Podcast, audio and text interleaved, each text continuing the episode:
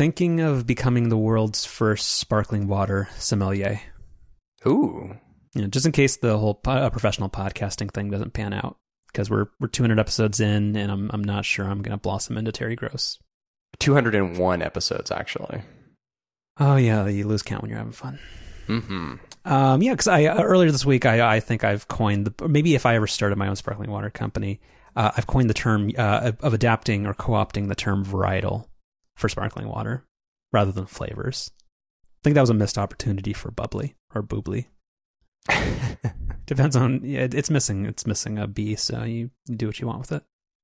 So you know how wine, of course, is famous for, especially if you go into like a tasting room and you're doing some sampling, you've got the paragraph long descriptions of the wine and all the earthy undertones, et cetera, et cetera, that you're supposed to be tasting. Well, you have to know about the barrel, yeah. Right. So would you, as a sparkling water sommelier, do you think you'd try to implement something similar with sparkling water, or do you think you'd try something a little different? No, absolutely. You have to tell people what it pairs with and what it has notes of, and and what essences, natural or otherwise, it has, and yeah, you have to you have to do the right thing. You have to, yeah. What about what about aging? Uh, yeah, I, I, yeah. I think a perfectly four month aged Spindrift is is ideal because I think it does have a Best Buy date. Best Buy, not the um, Not not the not the blue not shirts. The um, Mhm, Best Buy, as in when you should consume it. I think uh, there's one of those dates on there. Like sparkling water goes bad, right? I assume at some point it starts to go a little flat, right? Well, speaking of which, actually, we should pivot. Uh, in California, how much sparkling water should you have in your earthquake kit? Depends on the person, really. Um, I, I think I'll, actually I should I should adapt that. Do you do you have an earthquake kit?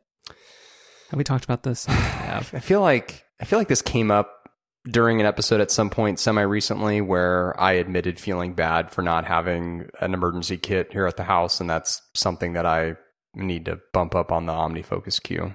You need a third shed. yeah, don't don't tempt me. I've been thinking about it. you need an earthquake bunker. Um, yeah, you can make an Internet of Things thing, or you have to, to keep track of your sheds. Yeah, right. Uh, anyway, yeah, sparkling water varietals. We'll get to that maybe later with um, a couple of new. Well, actually, let's let's pull it forward. Blackberry Spindrift. So you've been wanting to try this for a little while. No, I actually I've been uh, avoiding it like the plague, but um, uh, our local Santa Fe Target keeps um being out of grapefruit and lemon, so therefore it was one of the few flavors that was available, and uh, solid A minus. I, I because you spooked me on uh, strawberry, I still haven't tried it because I'm, I'm terrified that it's gonna be too artificial flavoring.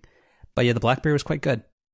Didn't really know what to expect because blackberry is one of those things where it doesn't mean a, such a wide spectrum of things. So that was the first flavor that I tried. Is that are you are you cracking one open right now? I have cracked open a uh, half and half because. Oh, okay. Ugh. Did you did you run out of your six pack? Did you ever do the Boston Tea Party? Or what? Or the burp? Wait, wait, was it? Which one was it? Yeah, Boston Tea Party. I I did do that. Thanks Mhm. for thanks for listening to that episode that where we talked about that. Uh, yeah. I don't think Mike. I think sometimes Mike just uh, Michael uh, just mutes. yeah, we'll we'll we'll we'll edit all this out. Mm-hmm. Yeah, I, th- I think black blackberry's okay. Not one of my favorites. Borderline, a little too sweet. Yeah, and it's got 13 whole calories. That's Right. again we've talked about. It. I I love the specificity of their calorie counts. Uh, and the last thing on this, uh, how do you feel about the word seltzer? I, I'd, I'd have to admit I don't exactly know what that means. Like the the differences between sparkling water, tonic water, seltzer. It none of it's very clear to me. Um, I think uh, specifically with sparkling water versus uh, seltzer, I think that's kind of a pop versus soda thing, where bad people say pop and uh, that kind of thing. Where I think actually tonic water specifically means something where it has, um, I believe, something called quinine or Q U I N I N E, which is what makes it um more appropriate for like a gin and tonic or something. Wait, what'd you what'd you call me? Moving on. Um, yeah, and I don't know what club soda is because that's all. That's always kind of in that aisle of like I know what tonic water is for, and I assume it's only for alcoholic beverages. and weird um like uh wait what's the like you know like the old style like oh you you um how do you get red wine and grass stains out of your like it's one of that's like one of those like household myth things Right. yeah where club soda i don't actually know what that's for or what what it is I I think it might be to to to co-opt your phrase here another another sort of varietal of there's sparkling water, seltzer, and club soda. I think that those all three might be sort of the same thing with um, regional dialects, as you as you would also coin it. Yeah, there was that. I'll, I'll find it for the show notes, but there was that really good New York Times thing like five years ago of um, there was a good quiz about how you speak and what that is, and that's where I learned what the term kitty corner is, which I never knew. Oh, I I remember that. Did we talk about it on the show? I think we talked about it. Seems, seems like seems like we must have. Maybe that was like an episode two or three thing. How y'all use and you guys talk. Yeah, that was that was a good one. Put that in the thing from 2014. Yeah, we were we were around back then. Wow, they to to push subscriptions, they make you sign in for this. I'm gonna have to close this incognito window. Yeah. All right. Uh, before we get into the other stuff, actually, one last food thing. This is in my uh, alternate ideas thing. Uh, what did you think of this? I assume you saw this because it was on the internet, or it, or it boiled over. A New Jersey restaurant is selling pizza crust as a side. Brilliant or insane? So, uh, hmm. So I have a, maybe a bit of a, a hot take, lukewarm take. I, pizza crust to me is at best just like an okay part of the pizza. Like I'm I'm not one of those type that just eats the rest of the pizza only to get to the crust. Like I don't I don't I don't dislike pizza crust, but I also don't think it's some amazing part of the pizza. Yeah, okay, that's a take. Or I mean, that, that- like I don't think that's an invalid opinion. I would say there's a lot. Like, have you ever seen people who leave the crusts over? Oh well, I mean they're- they're monsters. Yes. They are. That's the one thing where like my my hot take on this is that if you don't like the crust of the pizza you're eating, like eat better pizza. Right. But I I have not heard the opinion that you're talking about or the perspective of they think the crust is the most important part of it and they're tolerating all this cheese and tomato sauce and stuff to get to the crust. That is something I have actually never heard. Well, it's not so much that, but it's just the the idea that the crust is the best part of the pizza, which is not to undermine the rest of it, but I don't I don't understand that perspective. To me, the crust is just you know it's it's a it's a fine part of the pizza, but I would not rank it above the saucy and, and cheesy part of the pizza. Mm-hmm. All right, and the last thing before we get into uh, real news, uh, did you see the? Uh, I forget where she used to work, but she's a, she's a Silicon Valley person who went to New York. Uh, she dropped her AirPods uh, in the subway. I saw something about this. I don't I don't think I clicked through on that. So, where how how would how f- how dirty or uh, not great a place would you have to drop your AirPods to not ever use them again? Well, uh, knocking on wood here, I I've only really ever dropped my AirPods. I don't think I've ever dropped them outside. I've only ever dropped them inside, and it's been you know places like my office, Mm-hmm. um, sort of a known a known area. Um, but I would imagine I'd, unless it was like really really gross, I'd imagine I'd I'd be okay with kind of just brushing them off. I dropped mine once on a busy San Francisco sidewalk, and I cleaned it, but did not throw away the AirPods. I, Did you continue to use them? yeah, Yeah. Okay. yeah, that that uh, yeah, it's, it's a sliding scale. I'm not really sure where I'd fall on that. Yeah. Yeah. Also upsetting was the upgrade conversation about the bathroom AirPod use, where people seem to be very nonplussed about that. Where I thought that was a, so decidedly clear a a no go. Any type of phone or technology use in the bathroom, I feel, is unethical. yeah. The, You, the you, you can you can just save yourself and not say anything because that size said it all. no, I'm I'm agreeing with you here. I, I think phone usage in the bathroom raises a lot of questions. yeah, like it, just no, not even checking a notification. That's what an Apple Watch is for. Like Right. Right. Yeah. Um, also, people. Uh, uh, Jason mentioned that listed the only reason he would do it is to um, turn on a podcast to listen in the shower, and that's also a concept I don't um get. I, I had one of those waterproof Bluetooth speakers that you could kind of hang up on one of the walls of your shower for a while, Mm-hmm. and it was fine. But I I didn't really end up using it as much as I thought I would. Is that really prime listening time though? It's not. That's the thing. Yeah, and like in sh- showers are the only place where you can't like you, where like for me like where I can shut off my brain for a second because there's there's very little external stimulus. Or like the um, hotel room that I had this past weekend in in the bathroom, like in, in the big mirror in the Oh, bathroom. It had a, they have it had a TV t- ones? Had a TV built into it, yeah. Mm. Which I don't. I mean, you you know me, Carlos. I'm uh, Mr. Smart Home. I think you've called me in the past, but that's that's a Is that next to your world's greatest has, uh, boss or what is the what's the thing Michael Sir- Michael Scott had? Yeah, world's greatest boss mug. uh, it is Mr. Smart right. Mm-hmm. Yep. Um, put it on a t-shirt. Um, I, I I'm not a fan of the the TV in, in the bathroom idea. That's a bridge too far. Yeah. Although it does speak to uh, your um, what's the opposite of frugal? Extravagant travel lifestyle. Well, see, that's the ironic thing is, so I, was in Las Vegas this past weekend, and I've maybe it was a, it was a perfectly nice hotel room, It- nothing wrong with it at all. But I've I've stayed in you know even like fancier rooms there, and have never seen the TV in the mirror thing. So it wasn't a it wasn't a luxury thing. It was just like kind of a choice of the hotel, I guess.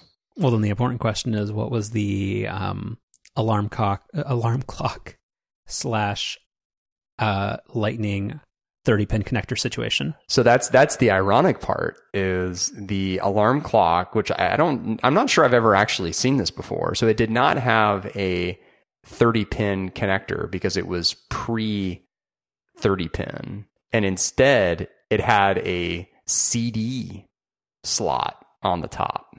Hmm? Did you take a picture? I should have. I did not.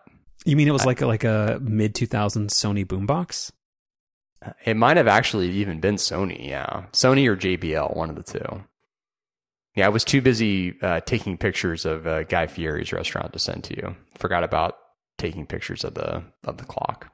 Well, let me see if I can scroll back because there was something really. Yeah, there it is. There's something really upsetting about that because one, um, yeah, every part of this is upsetting, but also specifically, um, it says Flavor Town on the strip. It has him with his tattoos and, and his frosted tips looking very uh, aggressively at you, and it says "Go big or go home." In your face, food and booze. Mm-hmm. What's in your face about liquor? I don't know. Yeah, this is Yeah, I've never actually never actually been inside that restaurant. I've been tempted numerous times, but have never uh, made the pilgrimage. you know next time. Mm-hmm. Uh, before the the health inspector shuts down. All right. okay, so it's gonna be. Uh, I have very little prepared other than my whole uh, sommelier uh, career plan that I wanted to disclose here. Uh, this is gonna be mostly a Ryan episode, so I want to know about your new fancy backpack. Um, see if there were any scooters in Vegas and all the rest of it. uh, do you want to start with the backpack? Sure. So I mentioned this as a potential future chef special. I think maybe during a week where I didn't really have one. um, and so I've I've had this for about a month and a half now, and so I'm I'm not going to make it a chef special, which is not to say I don't like it, but I don't know if I love it either. So I, I got the uh, Peak Design everyday backpack, the larger size, the the 30 liter size, and um, I'm actually happy with the size choice. That was kind of the thing that I was um, most unsure about, and was kind of the main reason why instead of just buying it online, I wanted to go to the uh, Hayes Street store. And I, I feel good about the size that I picked. And that's actually one of my favorite things about it is it, the bag just has a ton of room. It fits so much stuff. Um, but then the amazing thing is it still fits really neatly underneath airplane seats, which it like visually doesn't look like it would, but it it totally does, which is which is really great. Um, And then on top of fitting a bunch of stuff, it's also really easy to organize things um, in that main pocket with the little, I don't know what they call them, the little origami things that allow you to kind of create little compartments within the main big area of the bag. Mm-hmm. Um, so all of that's great, and I I, I, I like the the latching mechanism. Um, I like where the laptop and tablet sections are. Um, but my my main issue is um, the accessory kind of areas. So when the you know you can kind of open the bag on both sides, um, and then kind of unzip those sections, and then there's um, a handful of accessory pockets, and they're all really really bad. They're they're too small. They're made of this sort of elastic material where in order to fit anything in any of the pockets you have to kind of stretch out the pocket and then kind of awkwardly shove stuff in there which then ends up being hard to take the Can I- back out Clarify, do you mean the external ones or the ones after you unzip the wings and then unzip the other part? the latter Okay. um, those are just those are not those are not good at all. Th- Those are the weakest part of the bag, and so and that's that's particularly disappointing for me because I bought this bag specifically for traveling. I did kick around the idea of having this be like my one bag for everything, like the bag that I would use both for going to work every day and then also traveling, but it, it's just it's it's too much for um, like everyday use, just despite the name. Um, but it is overall a, a really good travel bag, just with the big caveat of um, the way that it manages accessories. Um, but I, I I do generally like most of the most of the rest of it. Hmm. Um, what do you think? What what what gets put in the top section? So that I actually end up leaving that kind of empty, and then that is my. Um, so if I'm going through security, that's where I'll throw my iPhone and Apple Watch, and then um, as I'm getting on the plane, that's where I'll throw like my iPhone and wallet, so that I don't have to worry about them like slipping out of my pocket when I'm when I'm sitting down on the plane that's kind of just my you know i need to put something away really quick kind of compartment Hmm. Uh, what do you use the pocket uh inside the back? You know where where you can unzip and you can put in your laptop, and there's also a tablet sleeve. There's also a smaller thing that's maybe like paperback book sized. Does i thought that's what i thought that's what you were talking about No, no, I mean like you know the thing where you have like the four different levels of magnetic latching thing. yeah Yeah, what what goes in there?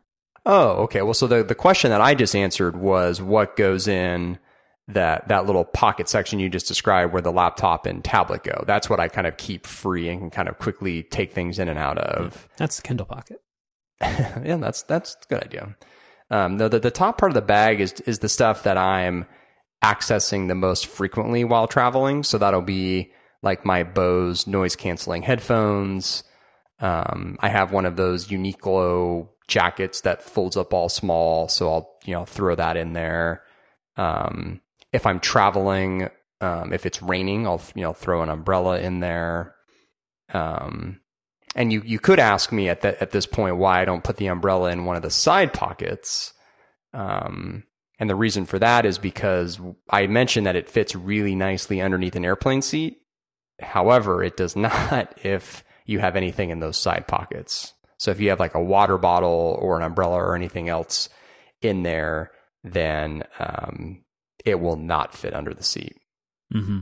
um, which actually um, I'm I'm on the the website now, kind of trying to remind myself if there was anything I forgot to bring up. And there is one other big negative about the bag, which kind of prevents it from being a chef special, which is the way that it sits on top of a carry-on bag.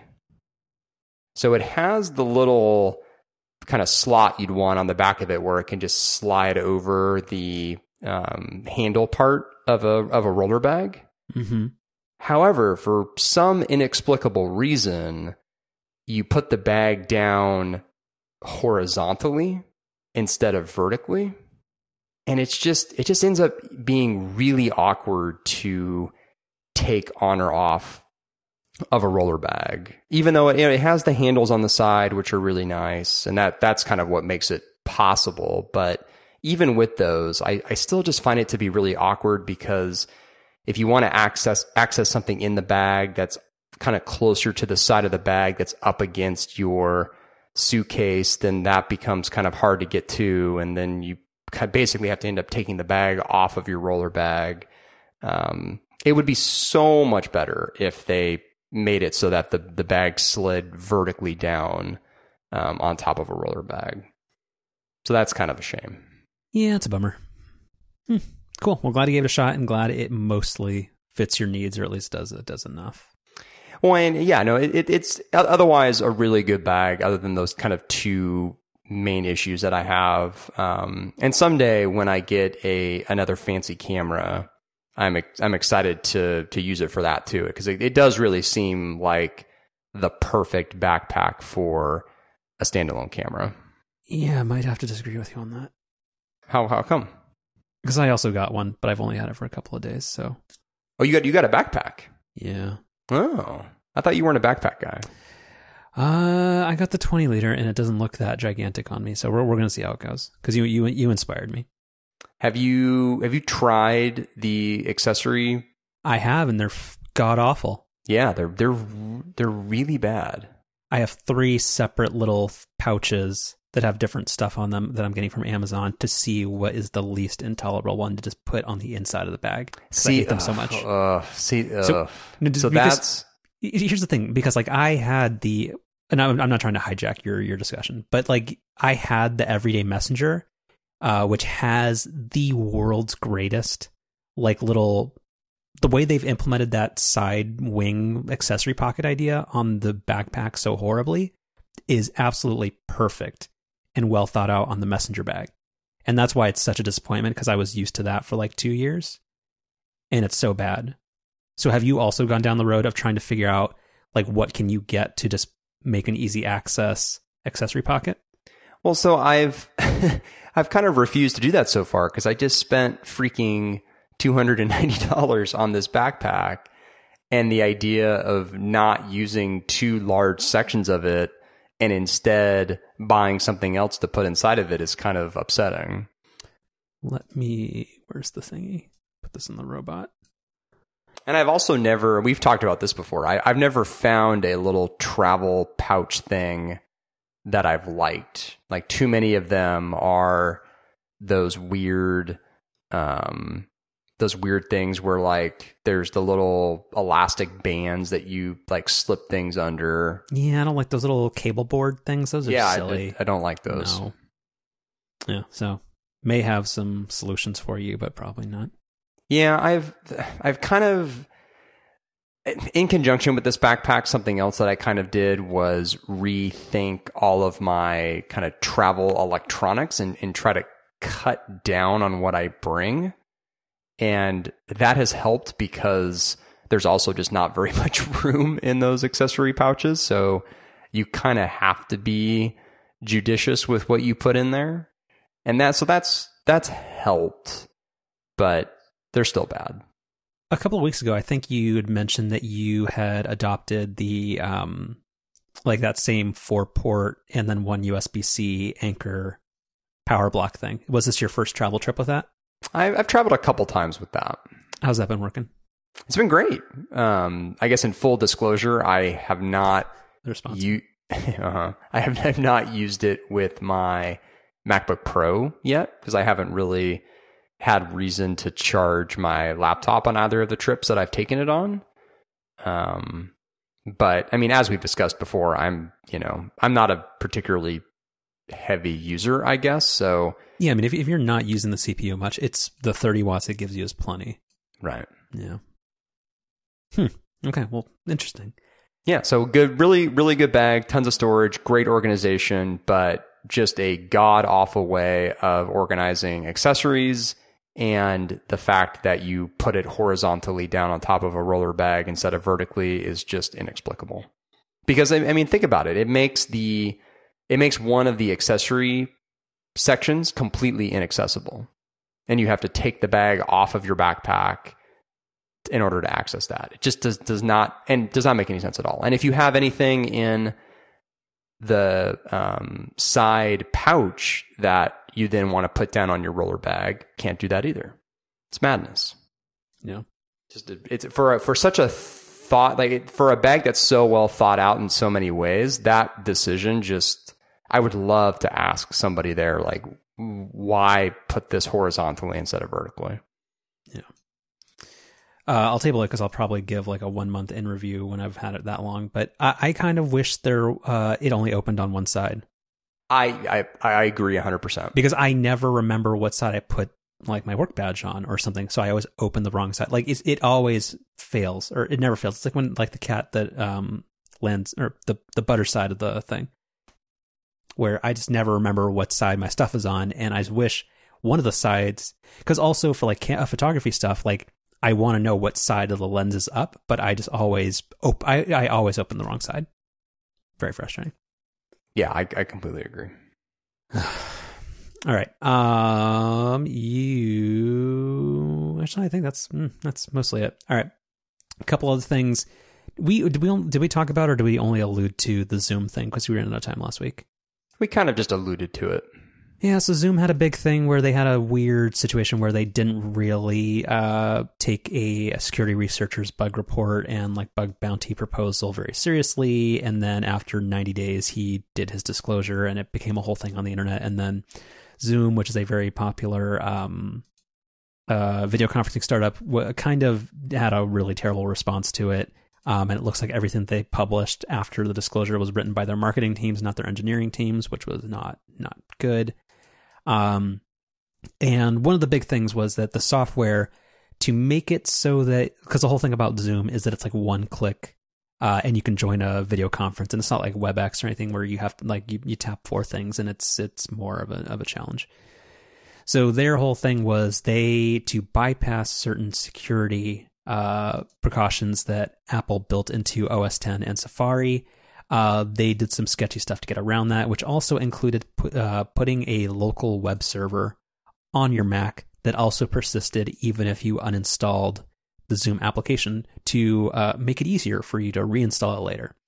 Um, and they had a very, very bad response to that security disclosure, and it took them like uh, 36 hours of internet pressure to come to their senses. But the important part here, the fun part here, is that uh, Apple took this as an occasion to actually implement or to, to utilize one of the secret features that's on, uh, I think, like the past three versions of OS 10, which is where they can issue silent security updates uh, that are not user involved at all to neutralize bad software. And this is one of the cases where they did that. It's pretty interesting that it was that severe that Apple had to do that. Yeah, and um, Zoom in their next update also removed the web server themselves, but Apple felt the need to. I, I, I don't remember the exact timing here. I don't know if this came shortly before that software update by Zoom, but in any case, yeah, I agree. It, it is interesting that Apple felt like this crossed the line of having to use that I think, fairly infrequently used feature of macOS. Yeah. Um, and the only other part about it that, that I felt was weird was that Zoom said, like, I think when that the stories came out about Apple issuing that update, they said, oh, like, oh yeah, we are proud to have worked with Apple to solve this issue. So they made it sound like they were like the ones who cared about your privacy or were trying to figure it out. So I don't, I, I don't know how collaborative they were with that, but yeah, interesting story. Well, I mean that's that's life as a kind of um, you know highly scrutinized company where you're going to try to put your positive spin on everything. Uh, speaking of which, Bird, uh, two two stories where the information, which is a subscription only site, which usually gets a couple of good scoops a month, but has very very high subscription costs. So I'm only going to talk about the first two paragraphs of this article. Um, yeah, in the first quarter, they lost a hundred million dollars, um, and they only made they only took in uh, not not profit, just pure revenue, 15 million uh, in that quarter. Uh, and then there was a TechCrunch article um, a few hours later where the CEO said they have positive unit economics for the markets where they're using their new scooter, and they um, something where was it? They said something about oh yeah, uh, VanderZanden. It's a cool last name. Pushed back on other elements of the information's report, noting that the 100 million uh, figure was a one-time accounting write-off from an old retail scooter deal B uh, B slash C our original depreciation window was too long. Hate when that happens. Yeah, B slash C. Um, that's such a casual way to talk about hundred billion dollars. I don't know. Well, when it's other people's money, you know. Hmm. He looks he looks pretty happy behind these scooters. um, yeah, the sport coat and jeans look. Yeah. Mm. All right. Uh, yeah, it's mostly yeah. Well, because we'll actually probably uh, we'll we'll table a couple of these because I think we'll probably end up talking about over the top services a little bit later. Anyway, um, did you hear the? Uh, did you listen to Upgrade this week? I'm a little under halfway through it. Did you get to the part where they talk about how to fix the Apple Store? No. Yeah, there was. I forget if it was Mike or Jason who brought it up, but they were basically like, "Hey, make um, like a separate entrance to the Apple store or like this extra room where you get repairs done to separate yourself from the like busyness of the retail side of the store. And I wanted to know, do you think that's a good idea or a terrible idea? It seems like an okay idea. Hmm.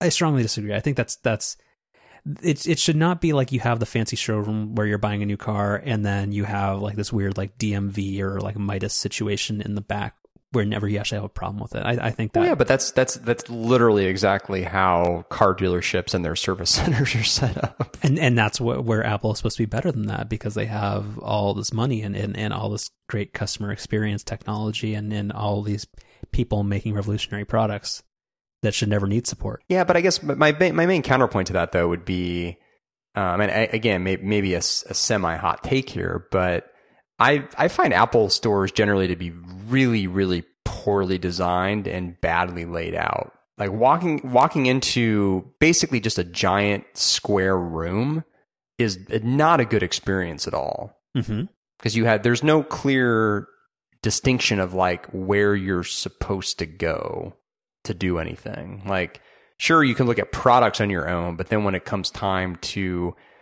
ask a question or buy something, it's extraordinarily unclear what you're supposed to do, which I can't think of any other retail store that's like that. Yeah, I, I absolutely agree, especially for the like the non-flagship stores, like the Corte Madera and the Berkeley Apple stores are yeah, exactly what you talk about, where it's just maybe like a two thousand square foot like studio apartment where they're like it's just like just a rectangle and it's really not consistent or clear where anything is or what you're supposed to do there but I don't really see how creating like this weird like service center aspect to it actually makes it any better. I guess maybe what I'm getting at is just a little more clear differentiation within the store, I think would be helpful. Oh, totally. But that could also be just a fundamental rethink of the way the store is laid out. Because hasn't the whole thing been like they're ripping out the Genius bars, like where there used to actually be a place where eventually you kind of worked your way to the back of store, the back of the store, and there are the technicians there, and it was kind of like this is eventually what I'm working towards if I have a broken product. And that's not the case anymore at any of the new stores with the the today at Apple big screens.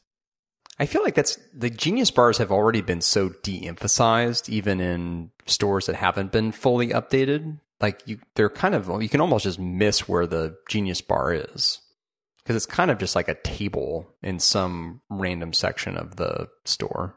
Yeah.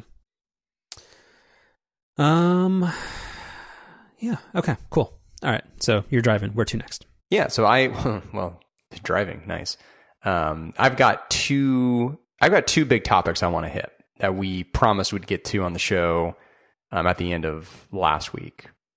So I'll, I'll let I'll let actually let you do dealer's choice here between the iPad as a mobile photo editing studio and your um, uh, apology that you're preparing for Elon Musk and wanting to purchase a Model 3.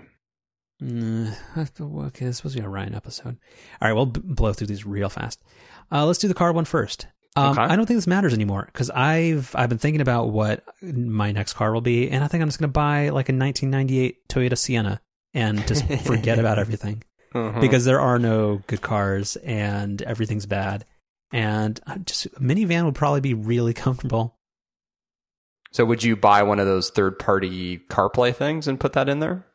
Oh, you betcha. Yeah, the one that Jason Snell has on his desk. Yeah. right. Hey, the 98 Toyota Sienna gets 24 miles per gallon on the highway. 190, all 194 horses. so I, I actually, I actually, so kid, kidding aside, I actually am interested in, um, do you, so are you like semi thinking about a Model 3, it sounds like. I think 10%. I was just wondering because I do probably, uh, like, I, I live within reasonable distance of a supercharger. I was wondering, is that a feasible strategy to not charge at home and live a supercharger based lifestyle? Gi- given you, and, and don't be creepy, but given, given your particular circumstance, but again that that circumstance hopefully changes but um also but again where i live in general is within a reasonable distance to shoot uh, supercharging So yeah, I, I have I have one other friend who's done this where he owns a Model Three and does not have a charger in his apartment, and so he exclusively charges at superchargers, and he's he's not nearly as close to one as you are, and it's it's worked out fine for him. He doesn't drive a ton. I think if you if you drove a ton, then it would not be a great solution, but. Um, the other, I guess the other thing I don't have a sense of either is the kind of the cost of that because I, I do think supercharging rel- is relatively expensive compared to charging at home, especially if you get one of the kind of EV um, plans from PG&E. But I, I've, I've never really sat down and, and done the math on like what um, consistent supercharger um, costs would be. Still cheaper than gas, I guess. Yeah and i i just and i assume that probably isn't great for the battery That that would that would actually would be another consideration. Is I I don't know if there's any official Tesla documentation on this, but I yeah I don't think you're supposed to like regularly use superchargers. But I I, I don't know. I don't know how big of a difference that really makes. yeah so that's it like otherwise i don't really know what i'm gonna do like um yeah like the volvo xc60 seems like a good car but also apparently the infotainment thing is just hot garbage Yeah, I've heard, I've heard that. yeah but it's a very good middle-aged person car so i don't know Have you actually like test drove a Model Three or anything yet? Or no so what what what appeals about the Model Three to you? Not a lot. I like I, I don't know. Like I just I don't want the exact same car again, and I feel like that's all that's available. And I and also I want to just be able to sit in the back seat and have the car drive me, which is what Elon promised me. Right. Yeah. If you just give Tesla another, I don't know what it is now, seven eight thousand dollars, then yeah, you can do that. Someday. I like and I'll and I'll put a down payment on a Model Y as well. right. Edmunds.com gives the Volvo XC60 the best family car rating. Perfect Mm, for me. Great. Uh, yeah. So I don't know. That, that that was it. It was it was just a hypothetical of is a, a supercharger based lifestyle feasible? And I'm thinking the answer is probably not. Oh, I think, and I think for you, it, I think it, it totally is. But also, but it, like in terms of cost and also battery wear and tear, I like I think that rapid charging like that's just not great. I mean, even for like just if you scale it down, like constantly using a super high power um charger for like your phone or tablet is not amazing. Yeah, but again, if, if you're someone who's not driving a ton and you're maybe only having to use a supercharger, mm, call it one and a half times a week, I, I don't think that's a big deal. If you were using it like every day, sure, maybe that's an issue, but The Prius Prime is too ugly a car, right? yeah. That was fast. Yeah. Yeah, I'm not a fan of that. I'm also not a fan of the Bolt. Well, the the Bolt is out because the the taillights are so ugly, but all the and the the range is bad too. Doesn't it? It only it gets like I think less than 200 miles of range. It's no it's no good. Bolt EV gets 238 miles. Eh, Actually, that's that's model like, but if you don't get the extended battery, isn't the Tesla Model 3 220 to 300 depending on the model? I think I think that's where it starts. Yeah. yeah. Uh, yeah, the Bolt has super ugly taillights. The Nissan Leaf, meh. The this the newest version of the Leaf is definitely a step in the right direction. The first version was not a good looking car. And also, it's going to take too long for BMW to come out with the iX3. So, I yeah, I don't know. Or I could just uh, just use uh, Lyft for everything, like a millennial. right. Uh, this is a mobility adjacent question. Have you ever have you seen people in San Francisco that have their own like their own bird scooter? Like they have like a scooter that is their own. It is not a rental like, but it's similar to the ones that Skip, Scoot, and Bird use. Yeah. Mm-hmm. What what do you do? You think that's cooler, or do you think that's lamer, or uh, on par with using a scooter? I think it's way more practical. I think if you're someone who regularly uses a scooter to get to work, it seems like having your own is way better. Hmm. hmm. Okay.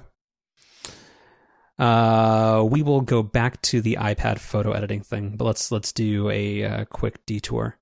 Oh, big news yesterday. Apple is going to pull a Luminary and make their own original podcasts. And we actually don't know. Actually, I didn't actually read beyond the first couple paragraphs of the Bloomberg article. Yeah, they're they're really they're. It, it was the typical Bloomberg.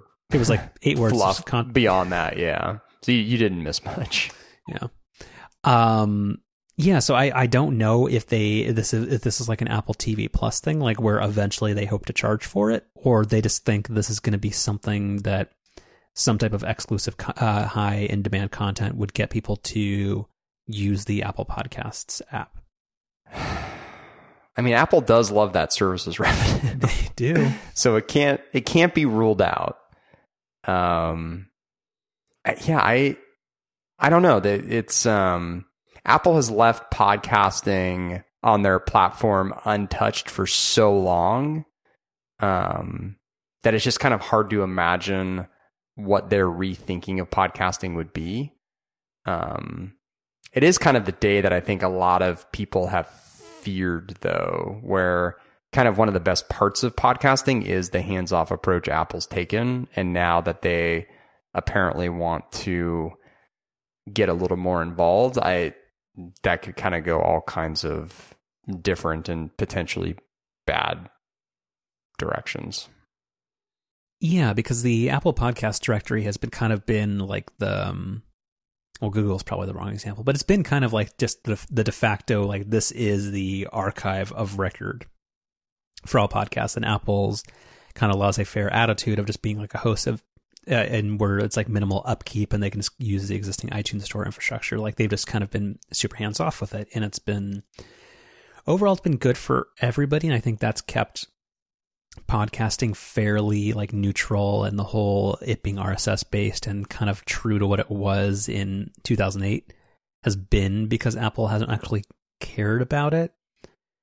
But yeah, the whole yeah the the Luminary thing, which I mean they're eventually going to flame out in six months, but um, what's the other one? Like yeah, uh, uh, Spotify getting into podcasting and buying Gimlet and Anchor and all that kind of stuff. Like I mean it I don't see what Apple's strategy is if they're not going to think uh, that they can make Apple Podcasts Plus and make it a paid thing. Otherwise, what's the point? And I think, and, and I'll say, I think any effort from Apple here into original content or original audio content is going to be a net negative for podcasting, even if they just happen to make Apple exclusive shows um, that are unpaid. That's anything that moves forward the idea that podcasts are not just a .rss or actually is it .rss or .xml? If it's not an RSS feed that you can subscribe in any application, any no matter what if the content's good or not, I think overall that probably makes podcasting worse. Yeah, I completely agree. Yeah, it's a bummer, but it's it, it's it's a surprise that it's been this long before anybody with any actual influence has done this because um, like Google keeps like every few years they'll reboot their um, pretending to care about podcasting and uh, Pandora is really bad. Like I, I, keep trying to use Pandora these days, but the fact that they just keep trying to shoehorn, shoehorn spoken word content into it is just really not doing it for me, and it makes using the radio part of it worse. In Spotify, like I listened to our show once uh, just to see how it worked, And now every time I open Spotify, it shows our album art as one of my top podcasts. nice. And there's no way, unless I nuke my account and delete every bit of listening history I've had for like the last six years, I can't get it to stop showing it to me. It doesn't sound like a bad thing to me, but I mean, you're you're hating on our show. That's fine. I don't want to open up Spotify to and show somebody a song and they think, "Oh, you're listening to your own podcast." That's that's that's the lamest thing I've ever seen. Again, I have to do a spot check on audio quality every six weeks. Right. So yeah, so the Apple thing, I don't know. It doesn't it doesn't seem great, and it just Apple needs to go go back to fixing keyboards. Like, I mean, this this this seems like a distraction, but I what I what I mentioned offline online to you in Slack was that if you were to say it would is this likely to be more successful or is Apple TV Plus likely to be more successful? I think this one is. Oh, 100%. Like bar, bar none like t- no matter how good that space race show is and cool that Apple's going to make it like there's no way that is successful and I think we might have time to talk about Netflix but like I I don't that's not going to work out. This might. Like people, if they, if they can get, like, do you think they're going to co-opt other shows? Like, are they going to try to make the next version of Serial or whoever, like This American Life, to make something exclusive for them, or is it going to be something totally unique? Or is it too early to tell? Probably too early to tell, but if the Apple TV Plus thing is any indication, I would assume they'd be focusing more on new and original content, not just co-opting existing stuff.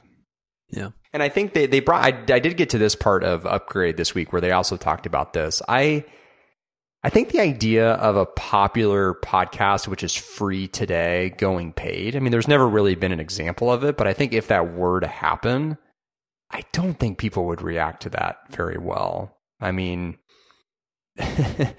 there are plenty of non podcasting examples of where a service which has been previously free or very, very low priced becoming a more expensive service, and that just does not ever go over well. It's, it's hard to imagine a podcast having a successful transition from being free to paid.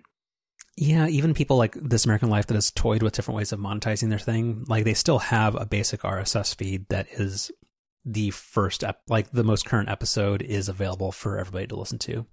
Like they try to monetize the back catalog and get people to buy episodes at a time or buy their iOS app. But yeah, I, I like I, I forget if it was Marco or Jason who said it. Like I don't know if it was this week or last week, but saying that like it's so it's such a difficult equation to figure out. Are you just going to cut yourself off, cut yourself off from uh, stable advertising revenue, eh, or shrink your audience to just like this tiny like five percent sliver of whatever it could have been?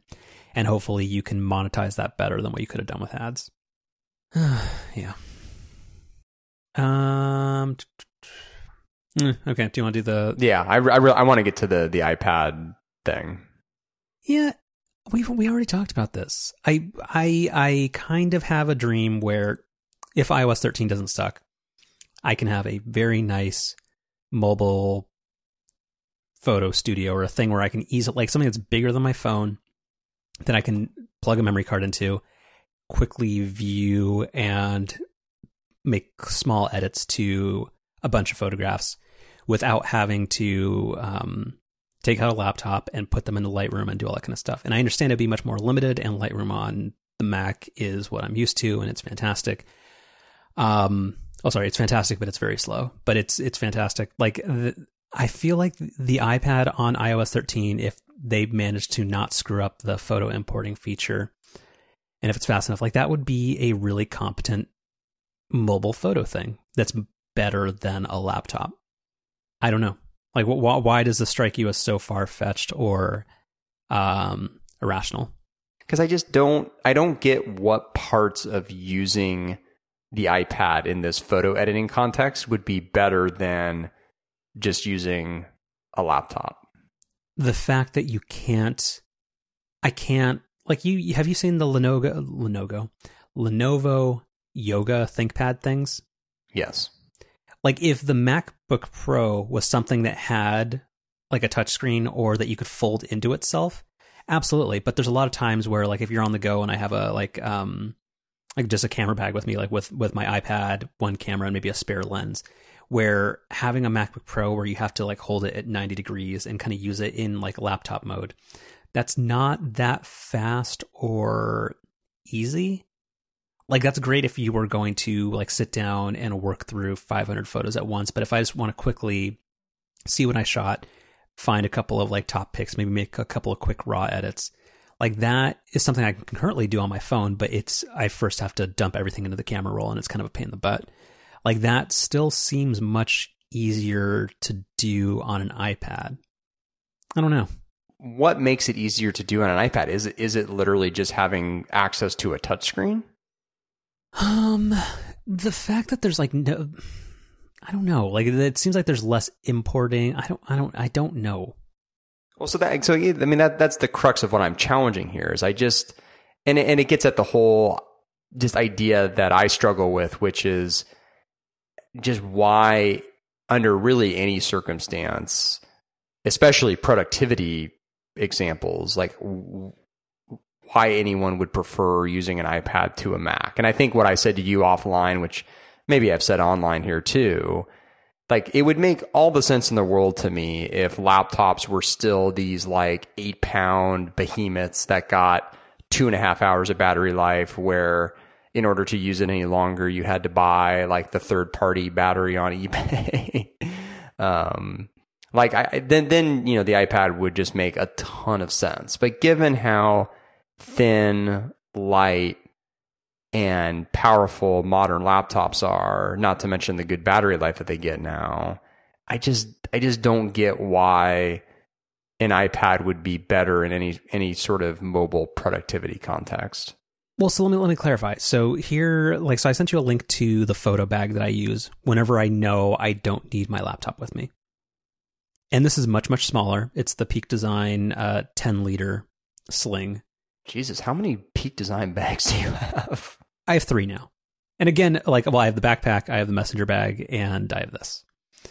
Um, and this is very, very nice, and it's very small. And like, usually, I will take yeah my camera, like one extra lens, maybe a Kindle, maybe my iPad, but usually just the Kindle. And this is something where a 13 inch Mac laptop won't fit. And this is also like if I'm going out for a hike or I'm doing something where I don't have to have my laptop, this is less bulky, more discreet, and just nicer. So having an iPad Pro 11 inch that I could just toss in this uh, would be. It seems like it would be a nice idea. Like I don't, I don't know. Like I mean, you're probably right to temper expectation. Couldn't you just fit a MacBook Air in this? Uh, no, I could. I I measured it. I could have fit just barely the now killed MacBook Adorable, the 12 inch one but that would have been just barely. So no, a 13 inch MacBook Air will not fit in this. I think the people that they like, if you look at the people uh, wearing the bag, um, like I think the one of the dude, uh, in the, with the gray color one, like I think that's a good approximation of the size. Yeah, that does not fit a laptop. Seems like if if they still made like the 11 inch MacBook Air, that oh, that totally would have worked. And that like to me, something like that. That that laptop was also dog slow which is not great for 42 megapixel, soon to be 60 megapixel raw edits. But is a is a modern day Mac or not Mac, modern day iPad Pro that much faster? Yeah. Okay. Yeah, uh, but again, you're supposed to be. You're the one who I, I was trying to talk you out of. You, you bought an iPad Pro 11 inch so that you could read on the on the ferry. Yeah, but I'm but I'm honest about what I'm going to use it for, and an iPad is, I think, unequivocally a better device to use when you're reading stuff and consuming stuff. But just as a productivity device, I, I just continue to str- struggle to understand why anybody wouldn't just want to pull out a Mac. I absolutely agree. We are so on the same page about that. But I think photo stuff is one of the things because it requires almost no keyboard input I think that's one of the things where maybe it is better suited for that type of device than other things. I think on anything that requires like text and like pointer manipulation, which is most tasks, the iPad is silly, and all these like iPad power user people are um on a fool's errand. I think that's the most charitable way to say it. But I think for photography, if again iOS 13 or iPad OS 13 manages to make the whole we don't just junk up your uh, camera roll with all these gigantic files, which you then have to import again into any photo app that you're using. It might be nice, but again, also it's a tough sell for me because I don't want to uh, just throw eleven hundred dollars uh, down the drain on an iPad that I don't need because I would have to get the 256 Pro 11 and I would get the cellular one, and that's that's just a lot of money for something I probably wouldn't use. How much bigger does this everyday sling have to be in order to fit a 13 inch MacBook Air? Not very, not a whole lot bigger, right? But the thing is, the the 13 inch MacBook Pro is like 3.2 pounds. Oh, I'm not even saying Pro. I'm saying like the Air. But why? But I. But then I now have instead of having an iPad, I now have three Macs. I have I have my iMac Pro, or sorry, I have my 5K iMac. I wish it was an iMac Pro. Um, the 13 inch MacBook Pro, and now I now have a MacBook Airs hanging out. Sure. No, no, I don't. I don't need more Macs. Two Macs is two. Two is enough. Like like that that old TV show. um, they had eight kids, right? Yeah, eight is enough.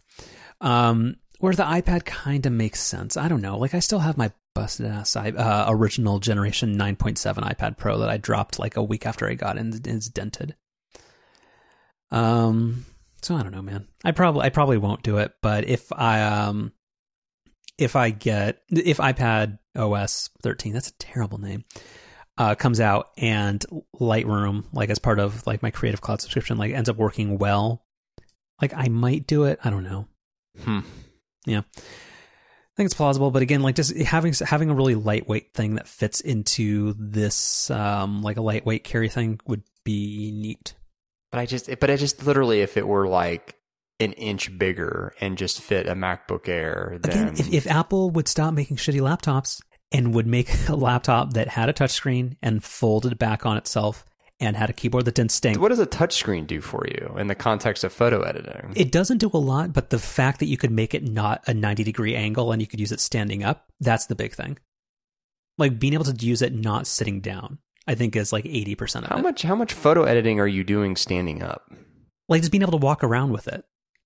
So you you walk around while you edit photos? Like while I'm reviewing photos, yeah. Or, well, review, but reviewing's different than editing. But being able to review and then make quick edits and like you just like you sit down for a sec, like it's I don't know, man. It's it's it's different. Hmm.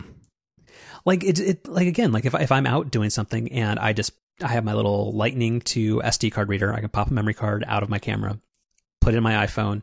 Unfortunately, it sends 300 photos to my camera roll, which is annoying. But I can easily say like, "Oh, these are a couple of good ones. I would like to share these right now." As opposed to wait until I get home, plugging in all the stuff, moving all those raw files to my Synology, and then eventually I will never post them or do anything with them, and it'll be a week and a half later, and then any relevance that they had is gone. That, that's one thing I'll grant kind of the iOS ecosystem with photos is it there is something about iOS that just makes sharing photos so much more appealing. Well, and th- and that's the difference. Where even if I do like, I, let's let's pretend I had like a Mac that folded the way I wanted to, where I could use it in that way. It still means that like I would then what do I have to do? I have to put them in Dropbox if I want to then put that onto like Instagram or something. Like that. That's the thing where iOS is actually again for this specific use. Like the, I think photography and to a lesser extent video editing is actually something where somebody could make a legitimate case that iOS is appropriate for it. Because again, like most of the social sharing and consumption that people do is iOS based. so whenever you whenever you get bored of like I'll, I'll I'll buy you a Kindle Paperwhite and you can just give me your iPad Pro and then it's a fair it's a fair trade. Yeah, sounds about right. I'll get you one of those uh, warm light Kindle Oases. It's easier to read. Blue light's killing you. Blue light and 5G are going to be the death of all of us. True, uh, True Tone is so bad. I know I've said that a bunch, but it's so bad. I mm-hmm. Mm-hmm. Uh, mm-hmm. agreed. Like I'm, and I'm, I'm, I'm, I'm not talking about the night mode thing or whatever it's called. Like, like True Tone. Like I, I saw in these new MacBook Airs that they put True Tone in the displays, and I'm just like, great, they made the displays worse. Good job, Apple. Yeah, Yeah. True, True Tone's bad. It's bad. And also, again, don't if you if anybody has a Mac that has True Tone, and if you do do photo editing, turn that off. Otherwise, all your photos are going to look wrong on every other display. Like color accuracy is like ninety percent of it, so don't do that. Yeah. Ugh. Yeah. Um. All right. Before we wrap this up, did you? you I I posted. A, this this was interesting to me because I didn't know that you were big into this. Uh, I posted a, a link in our little show note um, idea folder thing on Slack of a rev- of a critical review of the Lion King live action movie. Mm. and you uh, were like, "No, don't don't ruin this," or "I'm I want to go and clean to this." Did you watch this movie? And if even if not, I want to know why this is uh, an important or a movie to you. So it's not it's not out yet. It comes out on Friday. Um, I've been looking forward to this just because it looks so technically impressive in the trailers, and The Lion King was my favorite, you know, animated Disney movie growing up.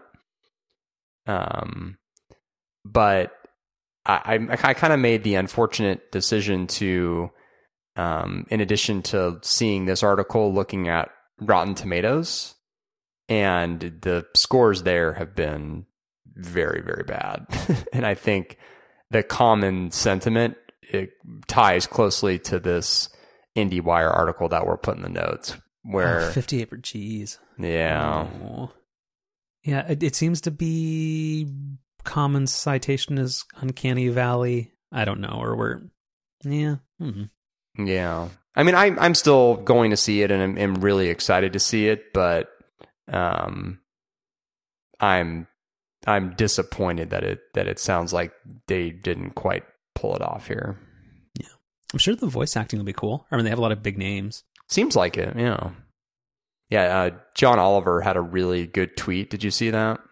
I did not. So he's he's a character, and they have this um, photo that they had put out maybe a week or two ago as part of the promotional material, where they they got everybody um, on the cast together for a photo. It's it's a really really great photo, hmm and John Oliver tweeted it and captioned it with something like. Can you believe that I'm in this photo? Yeah, I, I can't either, because it's just it's a room of Well, yeah, 'cause really it's really Beyonce- talented Beyonce people, and a whole bunch of other people. Yeah, right? yeah. and John Oliver's great, but you know, Well, yeah, he looks like Steven Mnuchin. oh, that's that's insulting. No, he uh, if you if, if you watch his show last week tonight, he brings it up all the time. Oh, okay. It's good. Yeah, yeah. He uh, John Oliver looks like a, ne- a nearsighted parrot that works at a bank. That's that's his thing. um, yeah. Okay, well, I so I hope you still uh, somewhat enjoy it. um, semi-related question: Sure. Have you seen Toy Story four? Nope. I I have zero plans to. Hmm. I okay. Let's before Chef Special. I guess we'll wrap up on this. I am very. I think I'm pretty over Disney for a while. I think the whole. Well, see, okay. Well, let's. This this is two forks, or this is two two ends of the spoon. We are there's the live action Disney strategy. isn't, the- isn't that the name of the new character in the new Toy Story? what? Fork or Spork or something? What I say? Some, Forky, something. Forky? I have no idea. Um, the like, there's two parts of the Disney strategy right now, like excluding all the Star Wars stuff. Um, they have the whole like, there's ma- remaking. They're just doing live action remakes of every good movie of, of my childhood, and uh, they apparently aren't that good. And also the fact that Pixar just keeps remaking the same movie over and over again. So I want to know, like, so yeah, what, what do you what do you feel how do you feel about the live action strategy first because they're churning them out fast Yeah, so I think it's I think it's a really good idea, or an, at least an interesting idea. But yeah, I'm shocked at the pace they've come out with them. I, I to me, this seemed like a once every two year, maybe even three year thing. But I mean, they're at like a two or three movie per year pace now, which is very strange to me. Because, like, I mean, Disney animated movies never came out at that kind of pace, so it seems weird to to do that now, and especially in light of the fact that they've acknowledged that you know they they sort of um, maybe overdid Star Wars there for a little bit, And so, with that knowledge in mind, it seems like they'd use that with kind of their other strategies too, but evidently not. Yeah, so they did. Was it Ala- was Aladdin the first one they did? So it's Aladdin, The Lion. Well, no, King. they did like they did Beauty and the Beast uh, a year or Oh, two yeah. ago. So they, they've been, they've been kind of at this a little while. Um, and then yeah, they're gonna redo the Little Mermaid too now. People are mad about that for really, really stupid reasons. Um, Mulan, that too. Yeah, yeah, that's, tra- trailer came out for that. yeah, not good. I like. I don't know. Like th- those were those are classic movies where I'm not really. There's sometimes when you could you could like redo an animated classic like. Not that it has to be like grittier, but there can be a there need, there's like there's a reason why it's now live action, and I'm not really getting that with like the Aladdin or the the Lion King thing. Not really seeing what's what's added. There's not really a late 2010s take to give to it. Right. Yeah. Well, and then you know the the Lion King is also tapping into something that people are really sensitive to, which is this uncanny valley thing, where just you have to use CGI in in very particular ways. I, for obviously for like special effects, it works.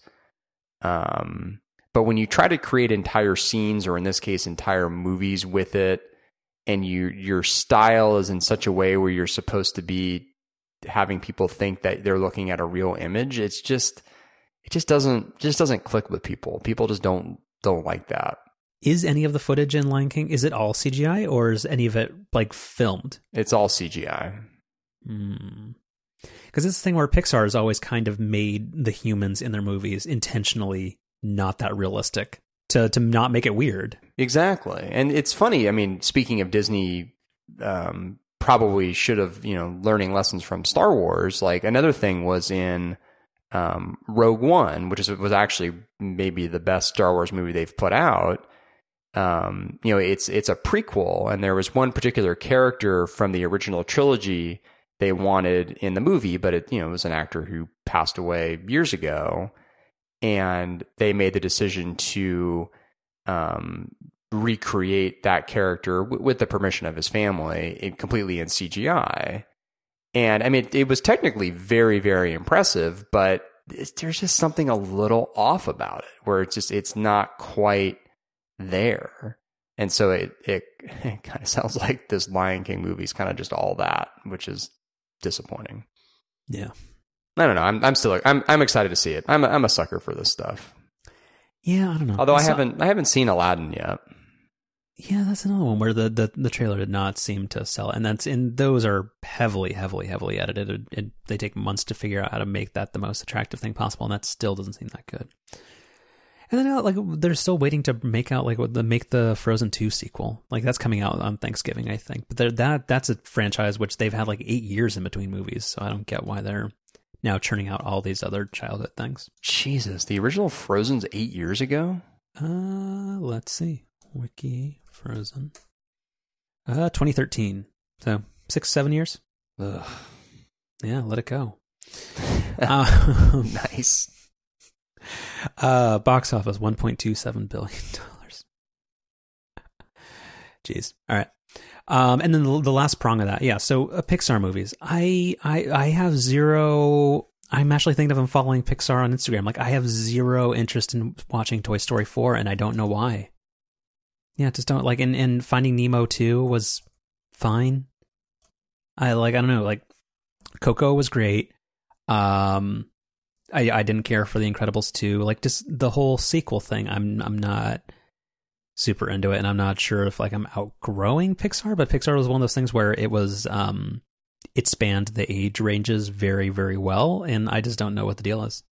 I can look past the sequel thing. That doesn't bother me by itself.